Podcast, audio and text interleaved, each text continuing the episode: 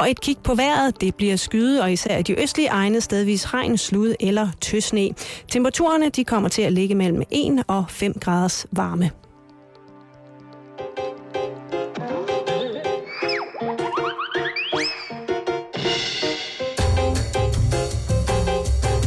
Du lytter til Halløj i Betalingsringen på Radio fireogtyve syv. Denne uges værter er Elias Ehlers og Martin Nørgaard.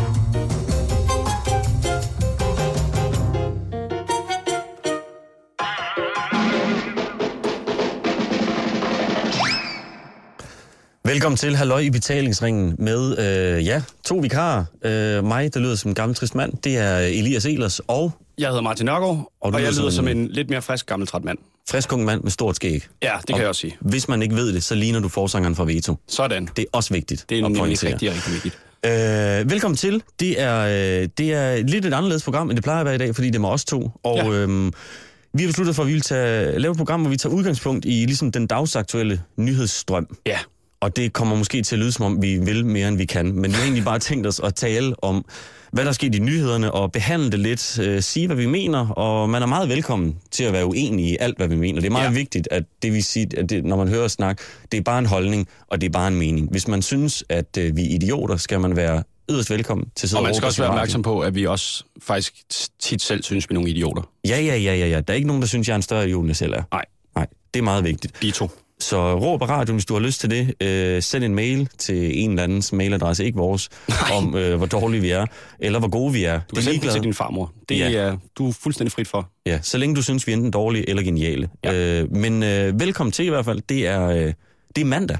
Det er mandag, og det, det er gråt og kedeligt udenfor. Det er noget rigtig lortevejr.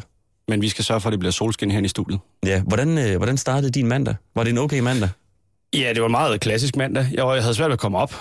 Jeg tror, jeg stod op fyrre minutter, før jeg skulle være her. Så okay. Jeg tog lige et bad og drak en kop kaffe, og så hoppede ud på cyklen og fandt ud af, at det snede af pommeren til, og så blev jeg lidt ked af det.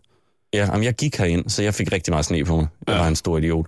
Jeg, øh, jeg startede min morgen på den måde, jeg også altid plejer at gøre. Det er ikke kun mandag, det er bare generelt ved, at jeg står op, så står min kæreste op, og så vejer hun sig. Ja. Øh, og, så, og det varierer altid to kilo, det hun vejer. Og det er det, der afgør, om det er en god eller en dårlig dag. Ja. Det er to kilo op, to kilo ned. Nogle gange tre kilo ned, og så er hun slet ikke til. Nej, nej, nej, så er hun ikke til noget resten af ugen. Nej, nej, nej, nej, så er alt perfekt. Og så går hun fuldstændig ned dagen efter, fordi hun har spist alt for meget chokolade og har taget fire kilo på. Men øhm, i morges stillede hun sig op på vægten, og du ved cirka, du har set min kæreste en gang. Du ved cirka, hvilken størrelse og gørelse yeah. hun er af. Hvilken halvfems, femoghalvfems kilo. Ja, cirka. Det. Men hvis nu du skulle komme med et rigtig godt bud, hvad stod vægten så på ja, i morges? Så, okay, tres. tres kilo. Jeg kan er det afsløre... for meget allerede? Ah, det er, vi er i boldgaden, men øh, i morges kiggede hun på vægten, mens hun stod på den, kiggede på mig og sagde, står der et hundrede og treogfyrre komma otte? Og der stod et hundrede og treogfyrre komma otte, så fik jeg til at gå atten, stille sig op på den igen. et hundrede og treogfyrre komma otte.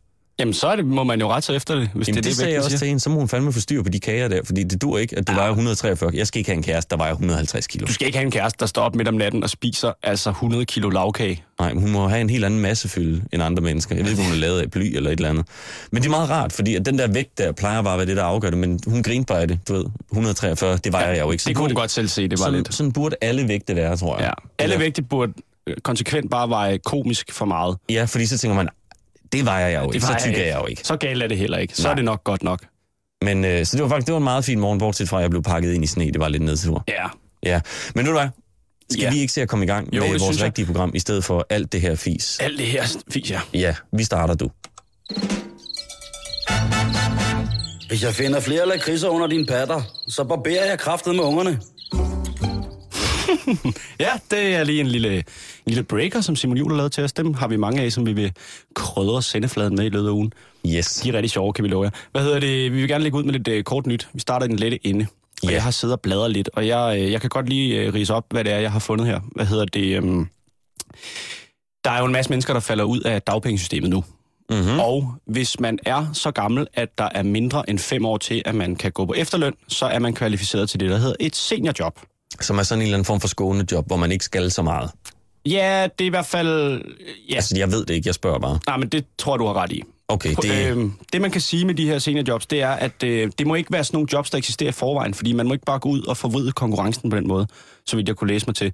Så det, som man er nødt til at gøre med de her seniorjobs, det er, man er nødt til at opfinde jobs, der ikke eksisterer. Jeg skulle lige til at sige, så, man, altså, så det, det er folk, der ikke har et arbejde, som ikke må få et rigtigt arbejde, som man skal finde noget, de skal lave. Præcis. Man skal gribe ud af den blå luft, finde på et eller andet. Det lyder meget velfærdsagtigt. Ja, det er det også. Og jeg kan love dig for, at de er helt op og støde i øh, Jørgen Kommune, fordi øh, de ligger lige over landsgennemsnittet, eller ret meget over faktisk, med antallet af folk, der kvalificerer sig til de her seniorjobs. Så der er mange gamle mennesker uden arbejde ja. i Jørring. Og det kommer til at koste dem omkring øh, ti millioner, det her. Hold da kæft. Men de, ja. har, også været, de har også været kreative, fordi okay. de har jo været ude og udvikle nogle nye jobs til de her mennesker. Ja, fordi mit bud, det havde været sådan noget bibliotekarer, arkivarer, gårdfejer-agtigt. Ja. Gårdsanger. Du skal tænke meget mere kreativt end det. Meget mere ud af boksen. Skal jeg lige afsløre, hvad en af de jobs, de har fundet på, er? Ja, gør ja. det. Øh, Jørgen Kommune vil gerne have, at nogle af de ældre mennesker, der skal have sådan en seniorjob, de skal drøne rundt ude i Jørring Byliv på en Segway og dele turistbrosyrer ud til og turister. Hvad er det, en Segway er? En Segway, til dem, der ikke ved det, det er de der tohjulede, eldrevne køretøjer, som øh, ham der i Danfoss-reklamen kører rundt på. De der, det er da et helvede at køre på dem, ja, er det ikke det? Det er det. Men jeg vil også lige sige, det jeg hæfter mig med i den her sammenhæng, fordi jeg er tolv år inde i hovedet. Ja. I Jørgen Kommune, der hedder det ikke en Segway. Der har man selvfølgelig fundet på et dansk ord for det. Okay. Der hedder det en ståknallert. En ståknallert? Præcis. Umiddelbart vil jeg sige, når jeg læser ordet ståknallert. Så ved jeg godt. Så tænker jeg mere, at det er et ord for det, man får, når man ligger nøgen og kraver med sin kæreste. Så har man muligvis ja, fået en ordentlig ståknallert. Det kunne godt være det ud. Det kunne godt være det ud til en rigtig hård ståknallert, ikke? Og det, jeg synes det, jeg synes det er useriøst, Jørgen. Jamen jeg forstår det ikke. Hvad er det de skal på de der ståknallere? Jamen de skal være sådan en slags futuristiske turistguider, der så i Jørgen. Ja ja, det vælter ind med turister i Jørgen. Det ved man ikke, men det gør det åbenbart. Ja, det vidste jeg da overhovedet heller ikke, at Jørgen, det var det så stort et turiststed, at man simpelthen skal have ja. turistguider på Segways. Jamen det er man nødt til. De kan simpelthen ikke nå rundt til alle turisterne, hvis men ikke de kører rundt med dem der. For mig, for mig at se, så er en Segway et meget, meget moderne øh, køretøj. Det er det mest moderne køretøj, du kan opdrive. Tager jeg fejl i at sige, at gamle mennesker, ældre, voksne mennesker, mennesker med grå hår, Øh, ikke altid er de bedste mennesker til at lære eller omfavne nye, moderne ting. Nej, det har du ret meget ret i. Ja, ikke? Det, sådan plejer det at være i hvert fald. Og så skal de lære at køre på en Segway. Ja, jeg forestiller mig også, at, at der kommer en del råb og skrig. Jeg forestiller mig råb og skrig, men jeg forestiller mig også dødsfald. Vidste du godt, at ham, der opfandt Segwayen, han døde på en Segway? Nej. Ikke af hjertestop, fordi han prøvede en Segway, der skulle køre på sådan noget off-road. Og så prøvede han det, jeg ved ikke hvorfor, på et sted, hvor der var en rigtig stor skrant og en afgrund. Og så, jeg, altså jeg ved selvfølgelig ikke præcis, hvad der skete, men resultatet er i hvert fald, han kører ud over skranten og dør i faldet. Ah, men det lyder da også himmelråbende idiotisk. Er det ikke lidt voldsomt at sende ældre mennesker ud på sådan et dødskøretøj? Jo, jo. Er du sindssyg? Jeg ved ikke, hvor mange skranter der er i Hjørring, og jeg ved ikke, hvor meget øh, offroad-kørsel de skal ud i, men, men altså... Jeg synes, det virker lidt mærkeligt, det, det der. Det, kan man ikke finde også, på noget bedre? Jeg tror altså også, det her det kommer til at bidrage i statistikken omkring ældre i trafikken, og hvad det nu ja, er, det man lige har fordomme omkring dem. Men hvad skal man så... Jeg forstår det ikke. Så skal folk gå ved siden af dem, mens de kører på Segways. Så jamen, jeg forestiller med. mig, at der måske står øh, fire japanske turister, så øh, ude i horisonten får de øje på sådan en, en hvidhåret fyr, der kommer kørende. Er det et Fata Morgana? Er det, altså, de vinker lidt. Han kommer kørende. Hej, hej, råber han. Og han siger, øh, tøven kende, jeg har al den information, I leder efter. Og så drøner han lige hen. Jeg laver han lige sådan et bremsespor lige ved siden af dem. Drejer Segwayen halvfems grader, klasker med en brochure i hånden, stikker med en fistbomber og en high five, og så drøner han videre. Og så drøner han videre til ja. de næste desperate japanske turister. Jeg synes, det der det lyder vildt, vildt mærkeligt. Ja, men hvis det her ikke bliver reelt, så flytter jeg til Hjørring. Det skal jeg se på første. Ja, første det kan projekt. Jeg da godt forstå. Men hvad hedder det? En, en anden nyhed. Der, der var jo det sidste uge. Det var uge syv. Det er rigtigt. Øh, nu er det uge otte. Og i uge syv, der skete der noget i Prag, som danskerne ikke er så stolte af. Ja, det er der formentlig ikke ret mange, der er, nej. Nej, og det var fordi, at der var jo alle de her uroligheder. Der var en masse danske mænd og kvinder, som opførte sig vikingeagtigt. Nej, lad os lige kalde dem unge, drenge unge. og piger. Højst sandsynligt Jeg unge. tror ikke, man kvalificerer sig til at hedde mænd og kvinder, hvis man opfører sig sådan der. Højst sandsynligt unge drenge fra Hjørring. Ja. Sådan et eller andet akkeragtigt sted. Og de gik rimelig meget mok. Ja. Tør man nok sige, ikke? Så politiet i Prag har indsat ekstra mandskab og kampklædte betjente for at holde styr på den her uges danske gæster. Slap nu af. Og jeg synes, det, det er lidt synd for dem, der skal til Prag nu. Fordi altså sidste uge, der var der en masse tilsyneladende sindssyge mennesker i Prag, som bare tævede betjente, stak hinanden ned og, og, og smadrede hoteller. Så nu står der bare to hundrede kampklare betjente, klar til at slå alle ned, der ryster på hovedet forkert. Og jeg skal, jeg skal da være den første til at sige, at de unge mennesker, der skal have problemer dernede sidste uge, de fortjener en røvfuld, og så på hovedet i seng uden aftensmad. Mindst. Mindst. Men det er også lidt synd for dem, der kommer nu. Er det ikke det sidste jo. Uge har bare stigmatiseret alle danskere, der rejser til Prag? Så fremover nu, hvis man er dansker i Prag, så skal man bare finde stikvesten frem og gøre sig klar til, at mafiaen kommer og tager en. Det, jeg, jeg synes, det er sådan lidt synd, det der med, at nu er det bare blevet sådan en politistat. Ja, men jeg synes også, det er vildt, at man tør at tage ned og opføre sig sådan i et fremmed land. Jeg vil slet ikke. Jeg vil ikke engang ture det herhjemme. Nej. Og jeg... Jamen, har du nogensinde gået amok i Danmark nogen steder på den, altså sådan stukket nogen ned? Eller hvis, har du nogensinde ja, ja, ja. Har, du nogensinde, har du nogensinde været i en situation, hvor den politibetjent har sagt, slap af, og så har du tænkt, den eneste rigtige løsning nu, det er, hvis jeg lige tæver ham. Det er, hvis jeg lige giver lidt op. Ja. nej, nej, det har jeg aldrig. Jeg tror aldrig, at der er en politibetjent, der har sagt til mig, at jeg skulle slappe af. Jo, min mor politibetjent, hun har sikkert sagt det. Hun har sagt, men det har ikke af. Været, fordi jeg var ved at stikke hende ned. Nej, det er, fordi du har fået for meget slik og blevet lidt hyperaktiv. Ja, ja. Men det er fordi, jeg har engang været... Har du været i Prag? Jeg har været i Prag, ja. Men det er også det, jeg, det, er det, jeg tænker. Jeg har nemlig selv været i Prag. Jeg har været der to gange. Og mm. det var fordi, der hvor jeg kommer fra, der kunne man tage til, til Tjekkiet med ungdomsskolen. Men det var fordi, man gerne ville ned på det der, der hedder det gule marked, og købe en masse falske mærketøj og splattervåben og foldeknive og sådan noget. Og der tænker jeg, hvis det og er foldeknive. Det... Ja, jamen, der var både butterflyknive og alt muligt sindssygt. Hold da kæft. Og der tænker jeg bare, hvis man er taget derned for at købe den slags øh, illegalt isenkram, så er det sidste, man vil, det er vel at tilkalde en masse politi. Ja, så ville jeg da holde lav profil, hvis ja, jeg lige var kommet derfra. Jeg tror da også bare, jeg ville gå hjem på mit hotelværelse og sætte mig helt stille og roligt i hjørnet, indtil mit fly det gik igen. Og jeg vil nok heller ikke tage flyet hjem. Nej, jeg tror også bare, jeg vil løbe hjem. Ja. I frygt for, at der er nogen, der fangede mig med våben i Prag. Men jeg har været i Prag en gang, og som jeg husker det, så er det altså også en by, der inviterer lidt til galskab. Ja. Fordi jeg, jeg var dernede, og jeg oplevede tre ting, hvor jeg tænkte, det her har jeg aldrig set nu. Jeg tror, den by gør noget ved folk. Jeg har oplevet tre ting i Prag, som alle sammen var sådan noget, hvor jeg tænkte, what? Øhm, den første, det var, vi var på sightseeing, det var en øh, studietur. Så kom vi gående på den der Karlsbroen, og øhm, der kan man blive tegnet. Folk ja. Går og hygger sig.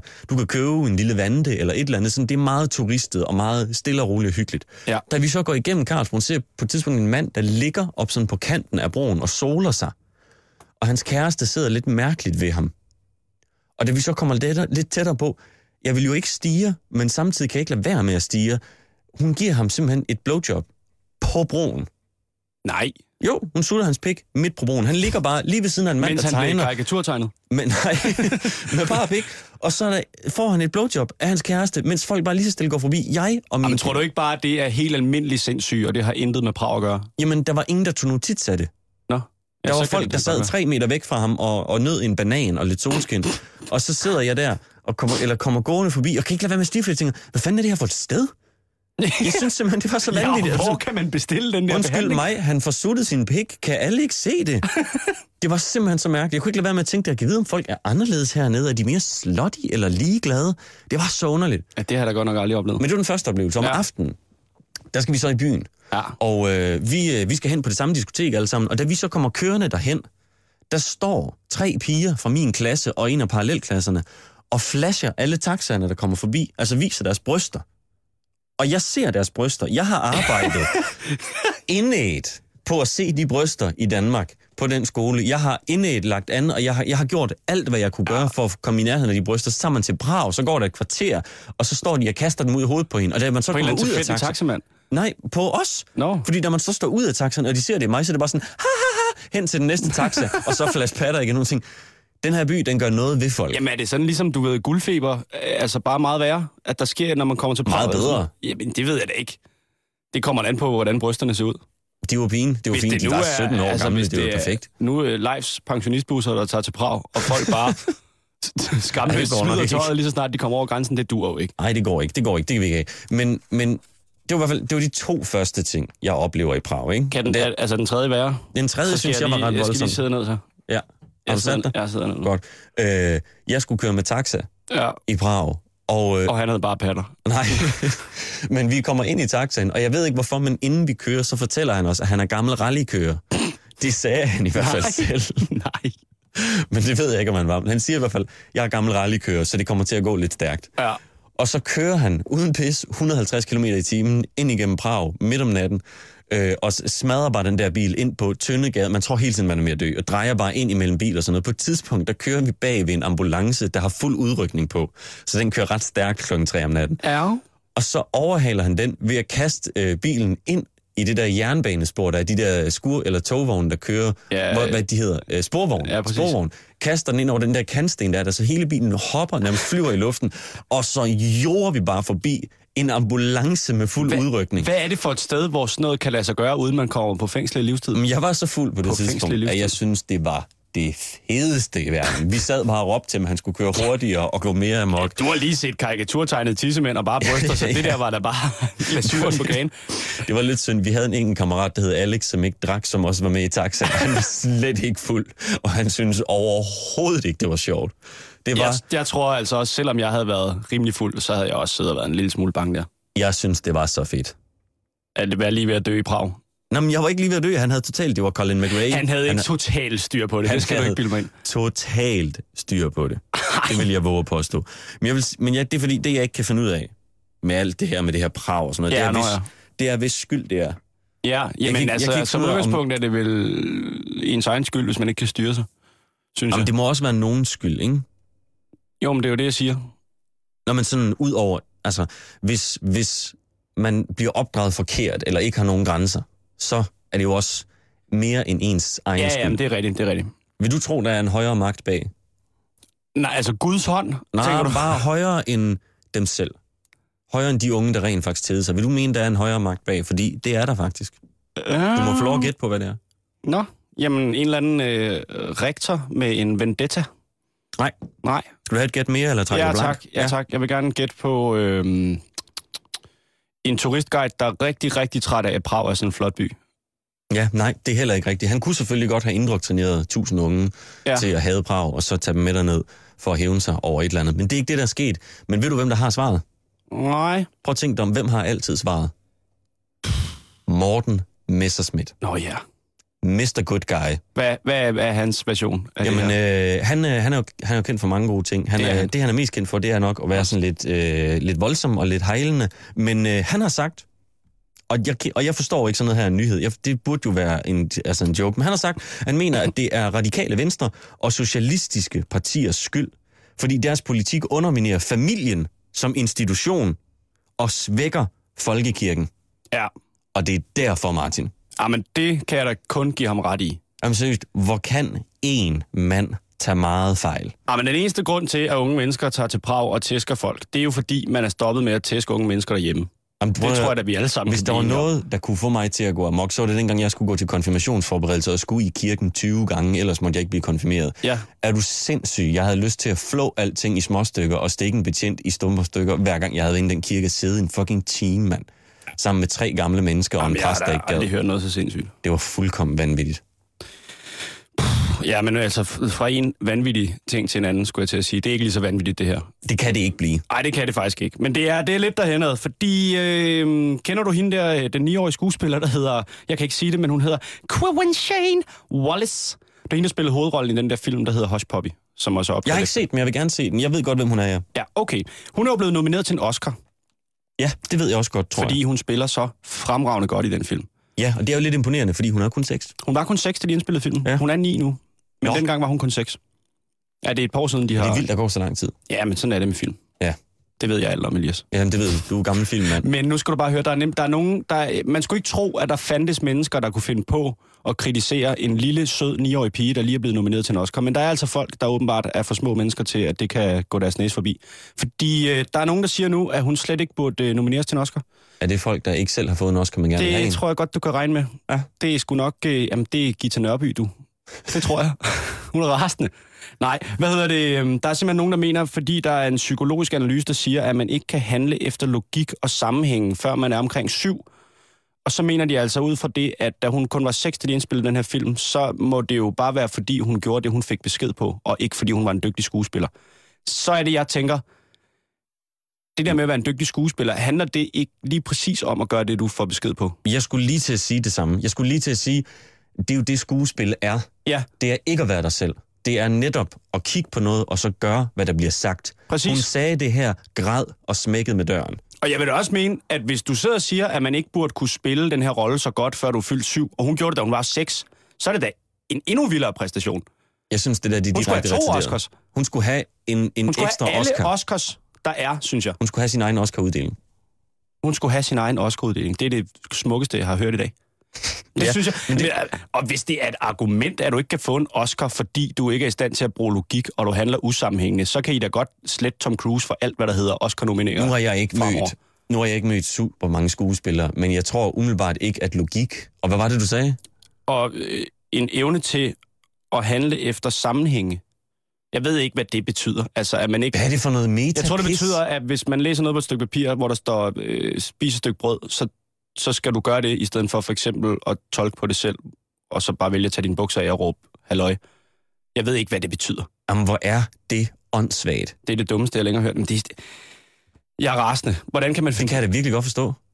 Det er da fordi, der er nogen, der er vildt dårlige til at spille skuespil. Det må være derfor. Jamen, det må det da være. Og jeg, jeg ved ikke noget om skuespil. Jeg er selv vildt dårlig til det, og jeg er da meget... Jamen, jeg, jeg, kan da slet ikke, jeg kan slet ikke finde ud af, hvor den der kritik kommer fra. Fordi at en seksårig pige er så god til at spille skuespil, at hun gør det bedre end voksne mennesker. Det er da en præstation i sig selv. Det synes jeg altså, Elias. Det, det er da også mærkeligt at sige, du burde ikke være god til det der. Ja. Så derfor kan du ikke få en Oscar. Ja, men det er det. Hvis din, hvis din toårige søn lige har slået verdensrekorden i at køre på et hjulet cykel og jonglere med appelsiner, ja. Så går du heller ikke hen og siger til Guinness rekordbog, nej, slet det lige, fordi han burde slet ikke have motorik til det der. Ja, han gjorde det, men han burde ikke. Han gjorde det, men han kan ikke. I det er ligesom ham der Blade Runner, der alt det der morsag, men det var ham der, som var med i de rigtige olympiske lege, selvom han manglede ja, men to de der ben. Jernben der. Ja, ja, det var det samme som at sige, at jamen, du kan ikke løbe. Du, ja. Kan ikke, du har jo ikke nogen ben. Men vi kan jo sige, at du ikke har nogen ben. Ja, desværre. Ja. Du kan ikke løbe. Det var sødt. Og jeg løber ret hurtigt. Nej, nej det gør du ikke. Desværre. Det er ked af. Løber ikke. Jamen, det, ja. det, må være, det må være alt for vores lille kort nyt, må det ikke det? Oh. Som faktisk blev ret lang også, vil jeg have lov til ja, at sige. Det var ikke så kort nyt den der. Nej, egentlig ikke. Men ved du, vi fortsætter, og I får lige sådan en lille en her. Jeg har engang bygget et legehus af pikhår. Jamen altså, nogle gange, nogle gange, så beder man Simon Juhl om at gøre noget, og andre gange, så, øh, så beder man ham ikke om at gøre noget, og uanset hvad, så gør han mærkelige ting. Ja. Og, øhm, og det er derfor, vi elsker ham så højt. Ja, men det der er det, det er, at nu vil vi faktisk godt, vi har prøvet at, øh, at, at lede lidt på nettet nu her, mm. efter øh, måske ting, vi ikke helt forstår. Ja. Og jeg vil sige, der er meget, der er meget, jeg ikke forstår, men der er også meget, øh, som jeg så kan lære at forstå. Men hvis der er én ting, jeg fucking aldrig lærer at forstå, så er det, hvordan økonomi fungerer. Det jeg, det jeg, jeg vil våge den påstand, at der ikke er nogen, der ved, hvordan det fungerer. Jamen, det kan faktisk godt være det. Det tror jeg der. Simpelthen ikke på. Nå, men det kan godt være. Det er fordi, jeg ved, det, det bliver altid lidt kedeligt, men nu ridser jeg det meget, meget enkelt op. Ja. Det er fordi, jeg har sparet en lille smule penge op. Ja. En lille smule. Og det er jeg glad for at have, fordi så ved jeg, de penge har jeg altid, indtil jeg bruger dem. Mm. Og så læser jeg i avisen i dag, at øh, hvis man en, en ny analyse viser, at hvis du for eksempel har et hundrede og enogfyrre tusind, ikke mange for eksempel. Ja, hvis du for eksempel har det, så mister du hvert år to tusind fem hundrede kroner af de penge til skat, inflation og dårlig bankrente. Øh. Men hvad fanden skal man så gøre? Skyde sig selv i hovedet. Men hvad så, hvis jeg havde hundrede kroner stående, så forsvinder de bare på et tidspunkt. Så har jeg ikke de penge, jeg havde længere. Nej. Så forstår jeg, hvor skal jeg have mine penge hen? Jeg, jeg, jeg tror, at meningen med galskaben er, at du skal bruge dem. Du må ikke have penge stående. Fordi det er bedst for samfundet, hvis du bare bruger dine penge i det sekund, du får dem. Men problemet er, at så siger de, at man skal investere, men det er jo også usikkert. Ja. Det er jo det, der startede finanskrisen, sådan nogle lorteinvesteringer. Ja, ja, ja. Men nu sparer vi op, og så er det også forkert. Altså, det mm. skal jeg, altså, jeg, jamen, jeg kan jo ikke passe, at jeg skal bruge alle mine penge, så kan jeg ikke betale husleje. Det er da også dårligt for samfundet. Så kommer ja. der en lortelejlighed til salg, uden køkken. Det tjener der ikke nogen. Nej, overhovedet ikke. Jeg tror, ved du, jeg har rangt ud. Ja. Jeg tror, det bedste det er at tjene sort penge, så er der ikke nogen, der ved, at jeg har dem. Præcis. Så har jeg bare kontanter i en madras derhjemme. Ja. Og hvis der er noget sted, der er trygt af sine penge, så er det en madras. Der er sgu ikke nogen, der kommer og piller i din madras, mens du ligger og sover. Nej, det kan jeg fandme love dig for. Men jeg vil så sige, det, det der overraskede mig mest ved alt det her, det er, at det der tal et hundrede og enogfyrre tusind, det er jo ikke bare grebet ud af den blå luft. Nej. Det viser, at danskerne har i gennemsnit et hundrede og enogfyrre tusind sparet op. Og det kan man jo ikke bruge til en skid. Jamen, er, undskyld, er det ikke et af de steder, hvor folk skal holde deres kæft med de der gennemsnit? Jo. Det er så ligegyldigt, hvad folk i gennemsnit har. Det mm. har jo ikke noget med virkeligheden at gøre. Jamen, det giver jo ikke et realistisk billede. Jeg kender da ikke nogen, der har et hundrede og enogfyrre tusind kroner sparet op. Nej, du? Overhovedet. Jeg kan overhovedet ikke komme i tanker med den eneste person. Det må være, fordi der er nogle få mennesker, der er rige. Selvfølgelig, det ved vi alle sammen. Og ja. Så deler man det op, og bum, så har vi alle sammen et hundrede og enogfyrre tusind. Men du kan jo ikke bruge gennemsnittet der til noget som helst. Fordi så Nej. tænker folk, nå, men har vi, er der mange, der har det? Så er vi jo rigeligt med penge. Men det har vi jo ikke netop. Fordi Nej, der er nogle få, de fleste der har, har gæld, og så, har, så er der lige et par stykker i Mærsk, der har halvtreds milliarder. Ja, og det gør mig lidt vred sådan noget der, så jeg kunne faktisk godt tænke mig, øhm, hvis jeg måtte lave min egen undersøgelse. Ja. Jeg ved ikke, hvor mange der har tænkt sig at reagere på det, men jeg vil gerne lave min egen undersøgelse af, om der rent faktisk er så mange mennesker, der har et hundrede og enogfyrre tusind kroner stående på deres konto. Det synes jeg er en skidegod idé. Ja, så det vi opfordrer til nu, det er, at man, jeg har lavet en mailadresse, den hedder Elias, E-L-I-A-S, snabelag, ny post, som i en helt ny post, E-L-I-A-S, snabelag, N-Y-P-O-S-T.dk, og man skal sende en meget kort mail. Man skal mm. sende en mail til mig, hvor der står ja, hvis man har et hundrede og enogfyrre tusind på sin konto, eller derover. Ja. Og man skal sende en mail, hvor der står nej, hvis man har derunder. Ja. Og vi bruger ikke oplysninger, siger ikke nogen navne, vi tæller bare. Og så ser vi i morgen eller i løbet af ugen, hvor mange har de penge. Og så vil jeg æde min gamle... Jeg køber en hat og spiser en fli af den, hvis hovedparten af dem, der skriver ind, har et hundrede og enogfyrre tusind eller mere. Hvis du vil æde en gammel hat, så kan du få en af mine. Fedt. Og det var... Øh, mailen var Elias Ehlers. Nej, undskyld. Nej. Nu sender folk den til den forkerte mail. Øh, Elias, snabelag, nypost.dk, og så skal vi kraftedeme få se, hvem der har ret, og hvem der ikke har ret. Og jeg mener, jeg har ret. Og hvis jeg ikke har ret, så kommer jeg til at ligne i det. Det tror jeg også, du har. Jeg har faktisk lige noget, jeg gerne lige vil sige med det der, fordi jeg sad, jeg sad og så en dokumentar den anden dag, og det skal man jo altid passe på med. Ja. Men den handlede om, øh, om penge og økonomi. Og øh, der snakkede de om, at... Den har været spændende, hva'? Ja, men... Den var sindssygt rivende spændende. Jeg synes faktisk, den var spændende.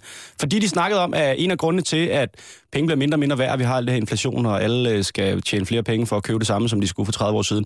Det er fordi, der ikke er nogen valutaer, der er bundet op på guld længere. Det stoppede man med i enoghalvfjerds. Hvem, var det ikke Nixon? Det var Nixon. Store, fede idiot. Store, fede, klamme idiot, der besluttede... Det var faktisk... Jeg, kan, jeg, jeg skal lige prøve nu. Jeg er jo ikke ekspert, men jeg skal lige prøve at riste det meget hurtigt op. Det var fordi, at efter anden verdenskrig, der besluttede man, at... Øh, de store valutaer i verden, de skulle øh, bindes op på øh, dollaren. Og dengang, der øh, hang dollaren sammen med guld, sådan så en, en dollar ah. var altid det samme værd, kan man sige. Det var en god idé. Men så begyndte amerikanerne at trykke flere og flere penge, og folk mistede tilliden til dollaren, og så begyndte de at købe, øh, veksle dollaren til guld, og så fandt Nixon ud af, at det ikke var nogen god idé, at, øh, at folk øh, ligesom vekslede, det til, vekslede ja. pengene til amerikanernes guld. Så han øh, ophævede den her... Hvad skal man sige? Guldpengebalance. Præcis. Han, han gjorde, at dollaren ikke længere behøvede afhænge af guld overhovedet. Og siden dengang, så har penge bare været fiktion. Det har været noget, vi har besluttet var noget værd, uden det reelt er det. Og jeg synes, jeg kan ikke forstå, hvorfor kan vi ikke gå tilbage til... Jeg ved godt, hvorfor vi ikke kan gå tilbage til det, fordi så vil verden gå under. Men jeg synes, at det kunne være fedt, hvis vi reelt set bare gik tilbage til guld. Ikke noget med sedler, ikke noget med kobbermønter, ikke noget med noget som bare en, ligesom gammel kobberfilm, du. Så går man ind, så har man en stor guldmønt i lommen, smider den på disken, siger, hej, jeg vil gerne bede om en stor knallert og to kopper kaffe. Og så får man et ping, og så er man på vej hjem igen. Jeg synes, det ville være så rart. Og så vil det også, der vil selvfølgelig også være en anden fordel i det, fordi i dag, der kan du ikke rigtig se længere, om folk har mange penge, eller om de ikke har så mange penge. Det kan godt være, at du har mange penge, men så kan du have det hele på et lille plastikkort. Ja. Men hvis du er tvunget til at bære rundt på dine mange penge i guld, så tæver du lidt bukserne. Så vil man kunne se, at alle dem, der har mange penge, de går og tæver bukserne lidt. Og så vil det lige pludselig være lidt sjovere at være fattig, fordi så kan man sidde og tænke, nå ja, det kan godt være, at jeg ikke har lige så meget som ham, men i det mindste, så passer mine bukser. Ja, det vil helt klart være det, man tænkte, hvis der kom en mand gående med en trillebør fuld med guld og tre private vagter, og man selv sad ja, helt tom ja. i maven med et par bukser, der sad virkelig, virkelig stramt.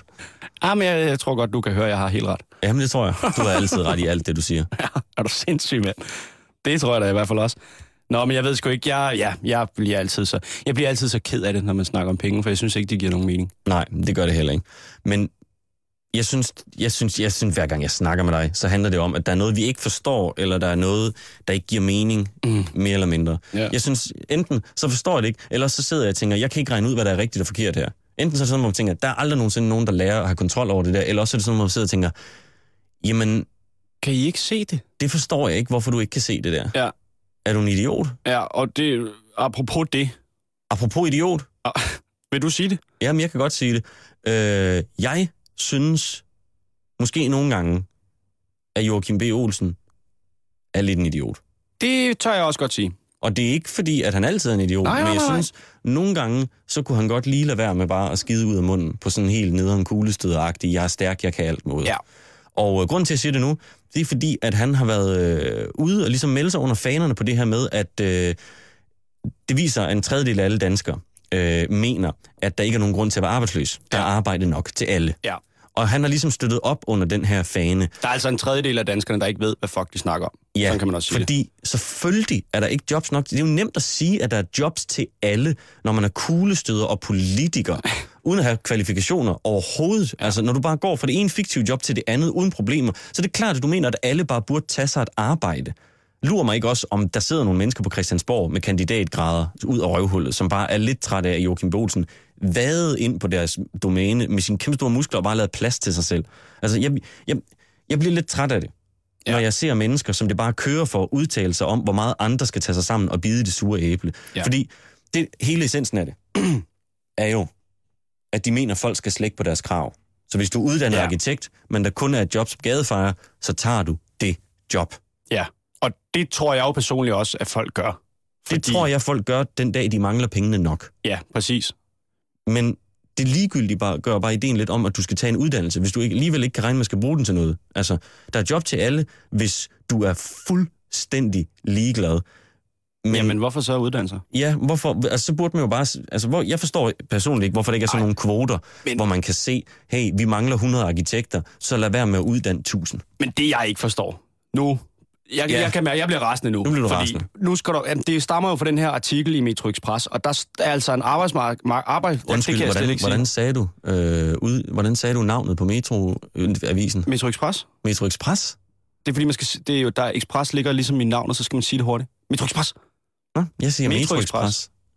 Nå, det er ja, også lige meget. Den der Fortsæt. avis med det grønne logo. Ja. Der, der skriver de, at der er en arbejdsmarkedsforsker, der siger, at der er altså ikke jobs nok. Altså en mand, der har forstand på altså det, og ikke er kuglesteder. Altså en mand, der arbejder hver dag med at undersøge arbejdsmarkedet. Han fortæller lige direkte fakta i dit fjes, at der er ikke arbejde nok. Og alligevel står kuglesteder Joachim og siger, jamen det tror jeg ikke på.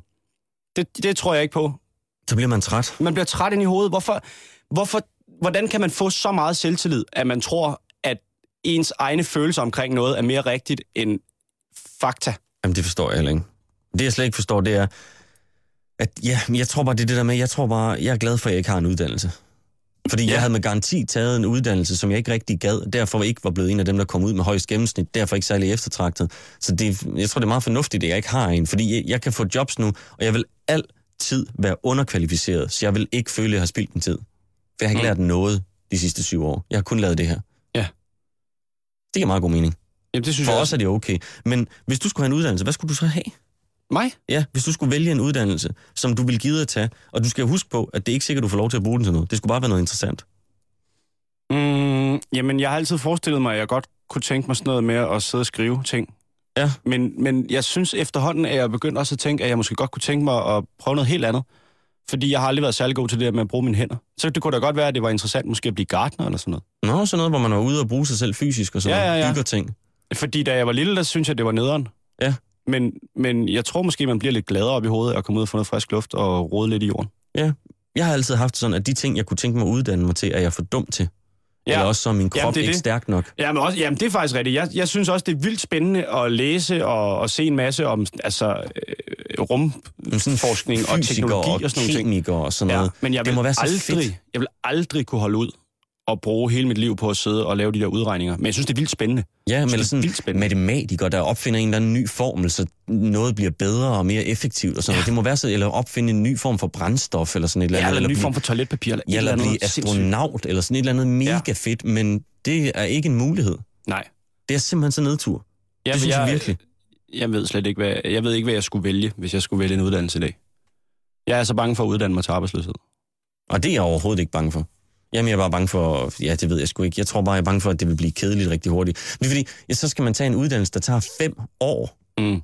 for at kunne så få et job, hvor man skal lave det samme igen. Ja. Jeg tror, jeg er svært ved at lave noget i så lang tid, der er det samme. Det skal helst variere lidt. Ja, men det er jo... Det kan man sige, det kan man måske ikke altid selv bestemme. Det skal du ikke bestemme. Nej, nej, nej, nej. Nej, nej. Jamen, jeg skal slet ikke bestemme noget. Nej, overhovedet ikke. Øhm, men ved du hvad? Ja. Jeg... Øh... Jeg synes bare, vi skal, vi skal blive enige om, at Joachim B. Olsen, han skal lige slappe lidt af. Ja, men også fordi, jeg så i sidste... Jeg vil godt lige knytte en kommentar her til sidst til det ja. i hvert fald. Jeg så i sidste, eller også... Jeg kan ikke huske, om det var sidste uge. Ja. Men han debatterede lidt med en eller anden pensioneret havnearbejder, tror jeg det var. Mm-hmm. Øh, hvor ham der havnearbejderen, han sagde, at Joachim B. Olsen, han skal altså stoppe med at fortælle folk, hvad det vil sige at arbejde hårdt. Fordi det er der rigtig mange mennesker, der gør. Ja. Og jeg har det altså også lidt sådan, Joachim, jeg ved godt, du selv mener, at du har arbejdet hårdt. Det har du også. Jeg siger ikke, det er nemt at blive professionel kuglestøder på eliteplan. Nej, men, skal... det, men, men kan vi blive enige om, at sport, det er leg? Det er leg. Det er en leg. Det, der er ingen samfundsmæssig kvalitet i, at du render rundt og støder med kugler. Det er underholdning, og det er leg. Og at du har valgt at bruge dit liv på at blive god til det, det er helt fint. Det bestemmer du selv. Men du skal ikke komme og sige, at det er lige så vigtigt som folk, der bruger hele deres arbejdsliv på at arbejde nede på havnen. Det er ligegyldigt. Det er slet ikke noget mere, hvor vigtigt det er. Ligegyldigt. Totalt ligegyldigt. Ja. Og jeg, ja, men ja, præcis. Jeg, jeg ved ikke, jeg, nu, jeg kan mærke, at jeg bliver rasende igen. Jamen, det skal du også have lov til at blive. Men ved du hvad, så kan du få lov lige at, at dyse lidt ned, fordi at mm. vi har jo besluttet os for noget i det her program, som man normalt ikke gør på den her kanal. Nå ja. Ja, vi har besluttet os for at spille lidt musik. Det har vi ja. fået lov til. Et lille, et nummer. Et nummer hver dag har vi fået lov at spille. Ja. Og så tænkte vi, at øh, nu hvor man får lov til det, så er der jo ingen grund til at spille alt det musik, der bliver spillet hele tiden alligevel. Og det er heller ikke fordi, at vi skal være fine på den nej, og sige, uha, se, nej, det her det er meget bedre. Nej, nej. Det var bare fordi, at så kunne man på en kanal, der ikke spiller så meget musik, lige få lov til at høre lidt anderledes musik. Ja. Ja. Og hvad er det, vi skal høre, Elias? Jamen, øh, vi, skal, vi har jo besluttet os for begge to, at vi vil spille noget rap. Ja. Sådan set. Og, det, og der er mange, der synes, at... at nu siger jeg, at der er mange gamle mennesker, synes det. Folk på ståknallert synes generelt ikke, ja, at folk i Jørring synes ikke, at hiphop er så fedt. Ej. Og jeg synes også, nogle gange hiphop får sådan lidt for meget bitches and hoes stemning, når man hører det i radioen. Fordi det er, du ved...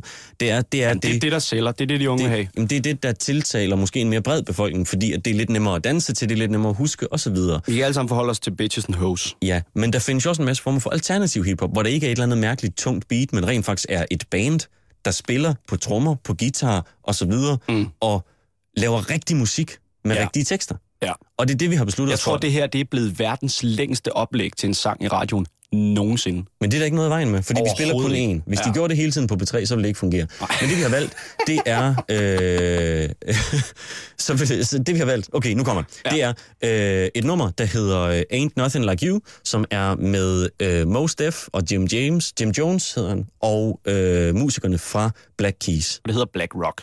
Ja, selve albumet. Og ja. det kommer her. Yo.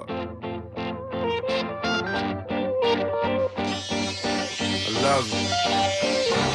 Your heart, you're super cool, you're live and elemental, you're sweet and you're true, it's so true. Your brain and you're so special, it's nothing like you, so cool.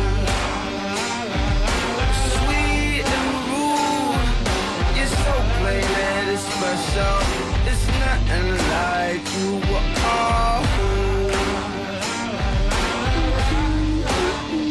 You make me stand up and holler through the woods. It's cool, it's so cool. They told me pain only shows you where you're going.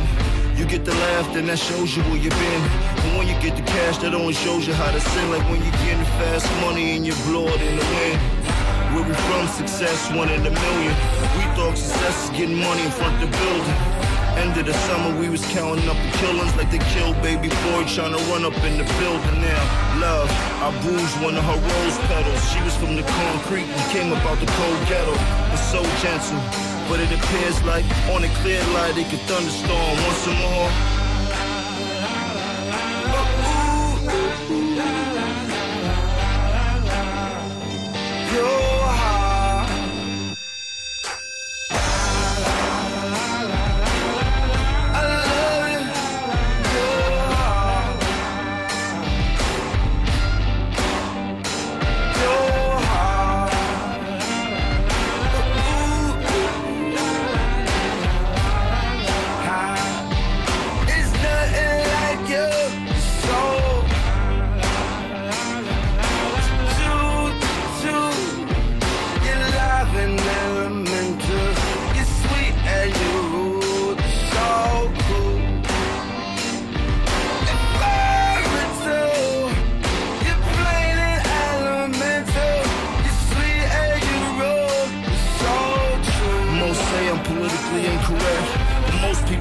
They spit it so indirect.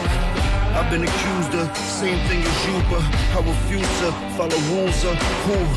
The complexion of politics and change, and the computer goods put so many problems up in the game that I, I'd probably still be selling cane if I didn't get a chance at the stardom or the fame. Being humble's a hard quality to achieve when your ego's crazy with no modesty. You make good music just using the Black Keys, and I'm flying through the hood and my newest of Black Keys. Peace. Woo!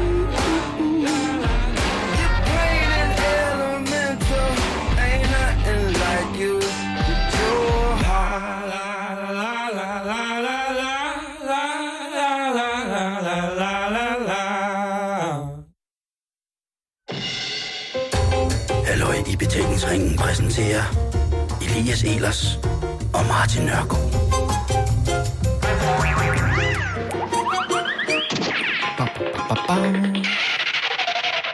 Ah, dejlig musik. Det var rart. Ja. Yeah. Nu skal vi til noget andet, der også er lidt mere rart end økonomi. Ja, yeah. Vi gider ikke mere økonomi nu. Nej, nu, øh, nu vil vi gerne pjatte lidt igen, tror yeah. jeg. Jeg ved ikke, hvor meget pjat det er, men øh, grunden til, at jeg lige øh, er faldet over den her lille nyhedshistorie, det er primært fordi, der er et kæmpestort billede af Thomas Rode, der står og hapser en lunds råt kød. Det kan han godt lide. Det elsker han. Det er jo stenaldermanden. Han er en menneskelig løve. Han er så farlig. Øh, det, den her artikel handler om, det er, at øh, det her stenalderkost, som Thomas Rode jo er meget fortæller for, det må man sige. Det er muligvis ikke så sundt, mener nogle eksperter. Åh, oh, Gud. Thomas Rode siger, luk røven eksperter. Selvfølgelig. Men eksperterne, de siger, ej Thomas Rode, lad nu lige være. Fordi øh, overlæge ved Roskilde Sygehus og nyreekspert Peter Magmann siger, at øh, at spise masser af protein vil formentlig betyde, at der er flere, der får alvorlige nyresygdomme, og desuden er risikoen for tarmkræft langt større, hvis man spiser meget råt kød. Og øh, så er der en mand, der hedder Per øh, Brandgaard, han er ikke næringsekspert, og han siger, det kan godt være, at man ikke oplevede sundhedsproblemer i stenalderen, men det var simpelthen, fordi folk nåede at dø først. Det siger han straight up. I dag, der lever vi længere, og vi er nødt til at spise på en måde, der ikke smadrer vores organer. Og så kommer Thomas Rode, Michelin-kok og tv-vært på Kanal fire og siger, fuck you, experts. Ja, yeah, stille og roligt, fuck you. Det er nærmest det, han siger. Og har I da... set min krop? Ja, men at... Thomas Rodes argument er, at øh, jamen, det er jo det her, vi er lavet til. Ja, og... det synes jeg jo er et meget godt argument. Jamen, det synes jeg ikke. Altså no. fordi, jamen det må, du gerne, det må du gerne synes, men jeg, jeg kan bare ikke helt forstå det der med at beslutte sig for, at, at bare fordi vi gjorde noget i stenalderen, så er vi lavet til det.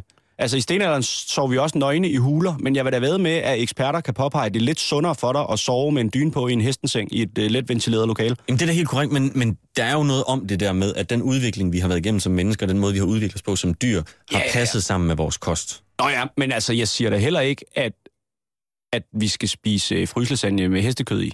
Nej, nej. Fordi det er det nyeste nye. Jeg siger bare, at der må jo være en vis pointe, eller må jo være et eller andet i, at i og med, at vi ikke blev ældre i stenalderen, så var det måske, at det var både fordi, vi blev et af vilddyr og slog hinanden ihjel sikkert, men... Det har noget med det at gøre, helt klart. Men det behøver jo ikke være, at vi levede mega sundt, bare fordi man gjorde det dengang. Nej, men det er rigtigt nok, det er rigtigt nok. Men jeg kan ikke lade være med at tænke på, at på et eller andet... Altså, kan vi ikke snart stoppe med at skulle afgøre, hvad der er, der er sundt og hvad der er usundt? Fordi det er, der er altid, det, det er altid, nu skal du spise det her, nu skal du ikke spise det her, nu skal du spise det her, ej, det er også farligt. Jamen det er også fordi, der er, er så mange, der gerne vil have, altså jeg, jeg forstår ikke, hvorfor man ikke bare kan lytte til de her ernæringseksperter. Men prøv at høre, luften i København er kræftfremkaldende. Ja, ja, men den spiser man ikke. Nej, den indånder man hele tiden. Ja. Så er det jo også usundt. Altså, jamen jeg forstår godt, at man kan nok aldrig rigtig styre helt fri af, af usundt ting. Kan huske, men så fik jeg at vide, at rugbrød det var sundt. Så fik jeg at vide, at det ikke var sundt alligevel, fordi at dem, der laver det, fylder det med sukker og tilsætning, og alle de der kerner der i, de er fyldt med fedt, og det er heller ikke godt. Og så er der nogen, der siger, at jo flere kerner der i, det jo bedre er det. Sådan, jeg, jeg, kan vi ikke bare altså, blive enige om, at hvis man kun spiser cola og ryger cerutter, spiser cola, ja. ryger cola hvis man og ryger spiser cola, så har man et problem i hvert fald. Ja, og ryger cerutter, så er det usundt, ja. Og det er ikke så godt. Ja. Og hvis du kun drikker vand og spiser nedfalden frugt og selvdøde dyr, så er det også lidt for meget til ja. den anden kant. Og så bare sige, ikke for mange Mars, rigtig mange grøntsager. Er man så ikke sådan rimelig sikret, i stedet for det der med, jeg hader hver gang, det bliver sådan en regel med, ingen sukker, masser af kød, og jeg synes simpelthen, det er så irriterende at se på. Men synes du, altså synes du ikke lidt, synes du, man har et ansvar for at spise sundt, for ikke ligesom at blive en belastning for sundhedssystemet, eller skal man bare have lov at spise, som det passer? Jeg synes da, man skal have lov at spise, som det passer sig, men jeg synes, man skal tage også, man skal da tænke sig om. Der er jo ikke nogen grund, altså hvis du spiser sådan, at du dør hurtigere end normalt, så vil jeg jo våge at påstå, at det er fordi, der er et eller andet galt. Jeg fordi... også ved du bare ikke bedre.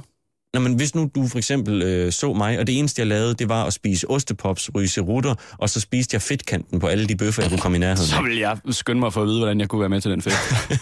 Men du ved, så ville jeg jo skade mig selv voldsomt. Hvis ja. jeg drak en liter vodka hver morgen, når jeg stod op, og så slog mig selv i hovedet med en hammer, fordi det var sådan, jeg plejede at gøre. Det ville du også synes var dumt, og der ville jo være noget galt, fordi jeg spiste mm. sådan der. Ja. Ikke fordi, at der er noget... Der er også nogen, der bare godt kan lide usund mad, men jeg vil våge at påstå, at du kan... Altså, spis fornuftigt, i stedet for det der fis der med, at kun det her, og ikke sådan der, og det er dumt. Jeg synes, det er så irriterende hver gang, der er nogen, der skal komme og sige rigtigt og forkert med mad. Lad nu bare ja. være med at være en idiot.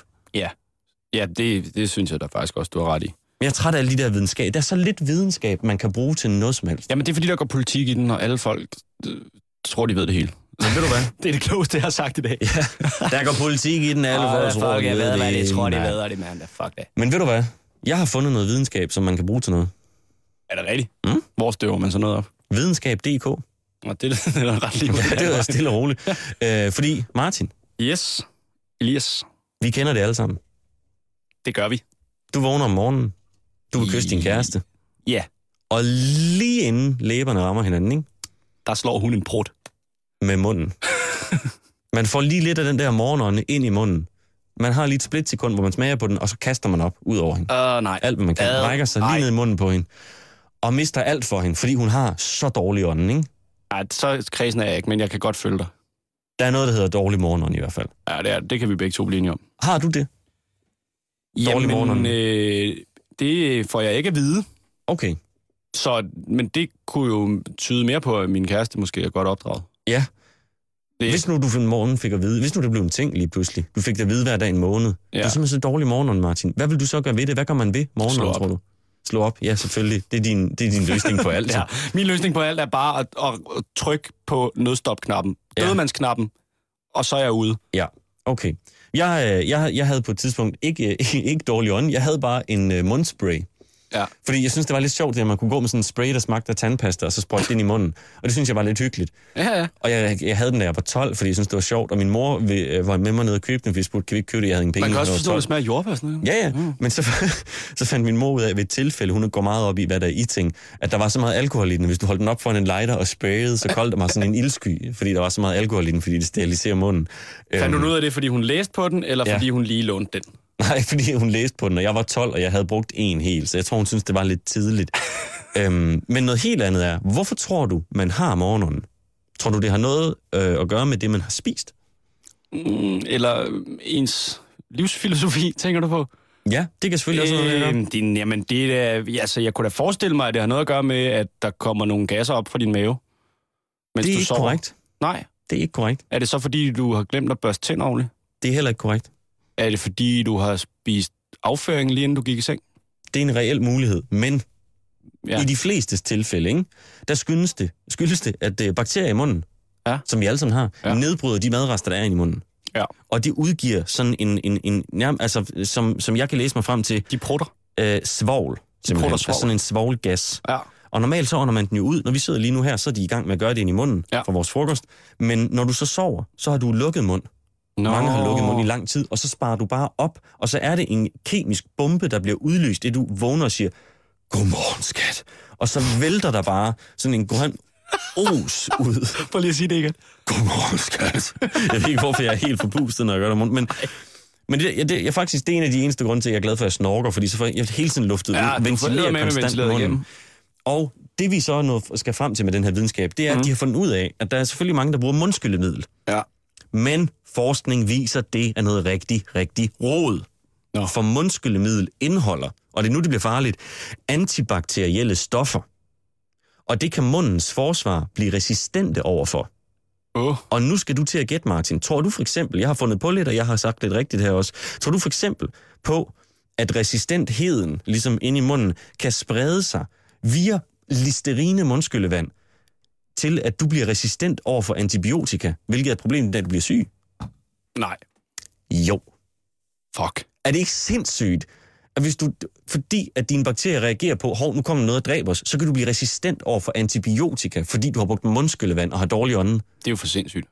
Og det bliver værre, mand, for nu skal du, nu, det her, nu ved du jo det rigtigt, men det der er det, det er, at når du så spiller mundskyllevandet ud, Mm. så skader du planeten. Nej. Fordi antibakterielle stoffer jo ikke bare dør, efter de har været i munden. De bliver ved med at virke, så når du spytter dem ud, så påvirker de bakteriefloren i rørene, i kloakken og i vandløbet. Åh, oh, Gud, jeg kan slet ikke overskue det.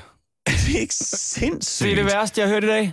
Jeg synes, det er verdens undergang. Jeg synes, man skal stoppe med at bruge mundskyllemiddel, fordi det, det bedste redskab efter sine mod dårlig ånden, det er at spise mad og drikke, så man skal faktisk bare... Du ved, stå op og spise morgenmad. Det der med at lige at stoppe og få sådan en haps natmad, det er slet ikke så dum en idé. Det er perfekt, så har du ikke morgenånden. Nej. I hvert fald mindre dårlig morgenånden. Man skal i hvert fald ikke bruge Listerine dræbervand, for de sender man med at blive Ej. Resistent over for alt og for muterede frøer, der ikke kan blive skudt med giftpile, og jeg ved ikke hvad. Det lyder ellers også en meget spændende verden at leve i, måske. Ja, det ville måske også være meget fedt. Ja. Ej, hold kæft, mand. Jeg er helt... Jeg er rystet i min grundvold. Men videnskab punktum d k er et sted, hvor man kan lære rigtig mange spændende ting. Ja. Skal vi lige skal vi have en lille breaker på igen? Jeg kunne godt, jeg skal høre en af de der igen. Skal synes, du høre den, sjov. Vi ikke har hørt endnu? Ja.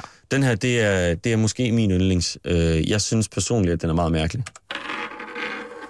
Selvom jeg kun er ni centimeter høj, så kan jeg sagtens betjene et håndvåben. Jeg ved, jeg, jeg ved ikke, hvorfor der er en mønt i baggrunden. Jeg synes, øhm, det er perfekt. Ja, men det er helt perfekt. Men øh, du, øh, du vil til at blive lidt sur nu, kan jeg mærke. Nej, jeg vil prøve at lade være. Okay. Men jeg kan ikke love det. Øh, det er fordi, jeg sad og så nyheder i går på T V to. Og så øh, har der jo været hele den her store, store skandale, som jeg ikke rigtig forstår, øh, med hunden Thor. Ja. Øh, ja, det er godt nok. Den kan man jo ikke rigtig undgå at følge med i, hvis man Ej, prøver at følge med i ting.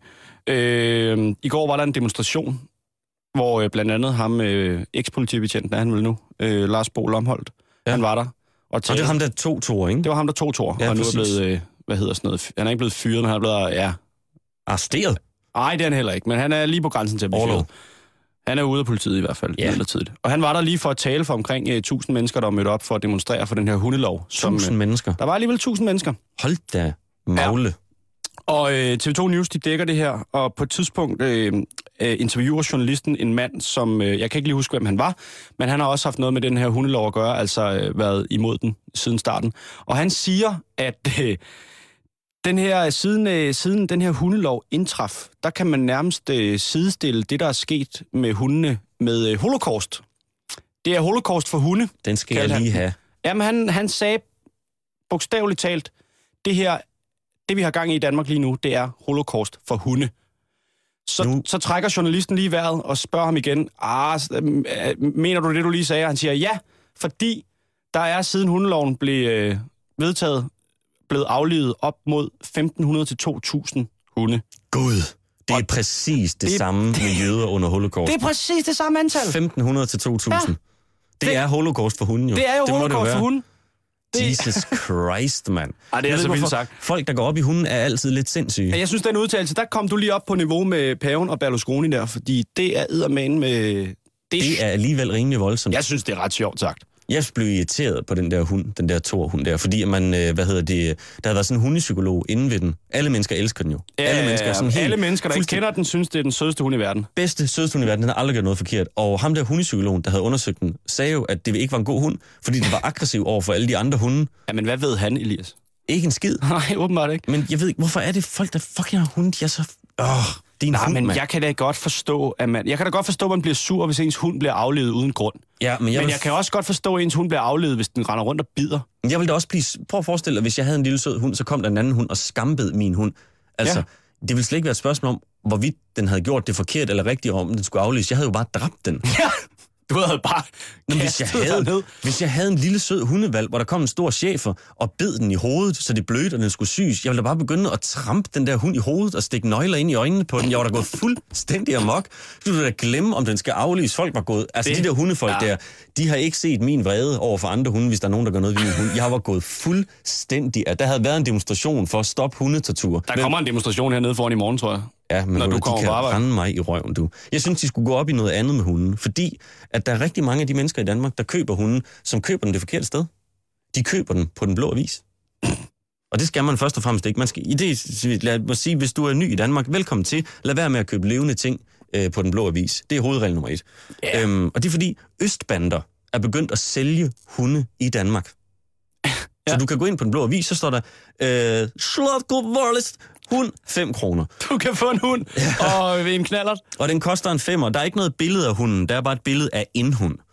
Og så, øh, og så kan du købe den, og øh, problemet er, at folk er så dumme, at de tænker, hold kæft, det er billigt. Kan jeg få en hund for en femmer? Det skal jeg have.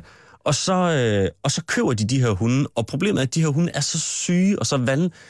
Vandrygtede. Vandrygt, jeg skulle til at sige vandærede, men det er ja, de også, det er de sikkert også på sin vis, at de enten dør ret hurtigt, eller ja. også så er de så dyre i dyrlægeregningen, at de lige så godt bare kunne have købt en vanvittig racehund. Ja, eller også så bliver de sindssyge og løber ud og bider en anden hund, og så får du den aflevet alligevel. Ja, og ved du hvad? Her til sidst, der kommer jeg lige med øh, fra, tror jeg, sådan nogle folk, der har forstand på hunde, en lille liste over... hvad du skal huske, når du skal købe en hund. Ja. Det første, det er, man skal aldrig få overdraget hunden på en rasteplads eller lignende. Nej. Nej, og det gælder i øvrigt også for alt andet. Du skal ikke overtage noget som helst på en rasteplads, medmindre det er en rasteplads. Og, øh, hvis, det, hvis det er skødet til restepladsen. Og hvis, øh, hvis sælgeren bruger taletidskort, så skal man blive mistænkt som, det ved jeg ikke, hvordan man opdager. Nej. Og så skal man aldrig købe en hund af medlidenhed. Men altså, så, så skal man bare lade den dø. Yeah. Det synes jeg. Jeg synes, man skal købe en hund af medlidenhed en gang imellem. Det var i hvert fald alt, hvad vi nåede i dag. Det, det har simpelthen været så hyggeligt. Ja, det har. Det har ja. gået mega stærkt. Og vi vender øh... tilbage igen i morgen. Husk at skrive ind, hvis der er nogen, der mener, at de har mere end et hundrede og fyrre tusind til elias ehlers snabel-a nypost punktum d k. Send ja, hvis du har. Send nej, hvis du ikke har. Øh... Ja, yeah. yeah, det var, var alt for i dag. Tak, tak fordi I gad at lytte med. Vi skal nu have nogle kommer der en lækker radioavis.